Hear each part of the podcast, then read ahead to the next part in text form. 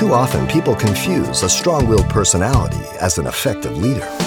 Leadership, says Pastor Xavier Ries, is not being strong willed, but rather having a strong sense of purpose. Here he is with some simple truths for leadership that center upon God. Today, in our nation and the world, there is a great void regarding leadership. But not leadership that expects to be served, but leadership that is committed to serve. The church is no different, sadly. Now, that is not to say that there are no committed servants today, only that there are rare. It seems that the bent of man is always to turn inward rather than outward. It's to give an appearance of servanthood under the guise of hypocrisy. Certainly, when Jesus walked, he demonstrated that with the Pharisees and the scribes and the Sadducees. I mean, they were epitome of the religious people of the day. In fact, he says, you know, you guys don't even enter in and you hinder others to enter in to heaven. You're a stumbling block to them.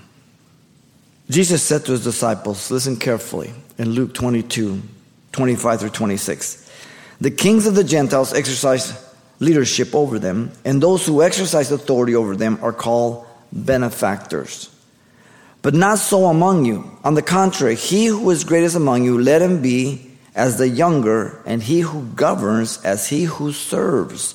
Now you remember that occasion of that scripture in Luke 22, 25 through 26. It promoted the teaching here of the conversation of the disciples who were asking for who was the greatest in the kingdom.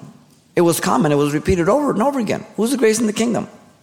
And the third and last time that it appears, it was at the Last Supper.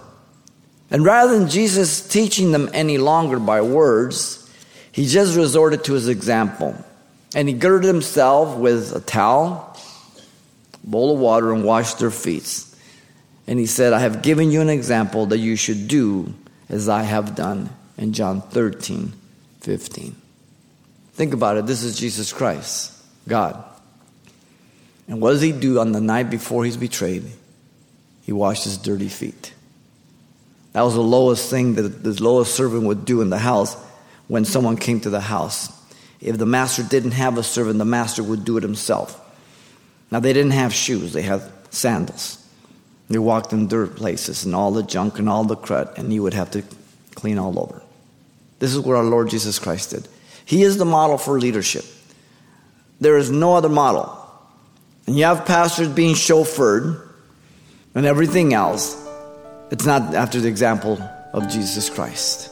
I'm not speaking against God blessing a ministry or anything, but no matter how much God bless that ministry, that pastor better be a servant. God always prompts us to accomplish His purposes, not ours.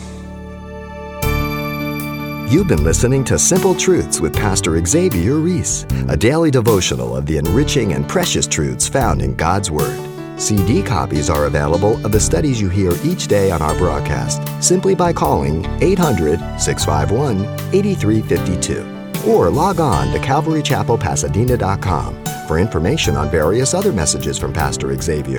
There, you'll also get information on our weekly services, announcements, even hear this program again at the radio listings link. It's all at CalvaryChapelPasadena.com. And join us next time for more simple truths.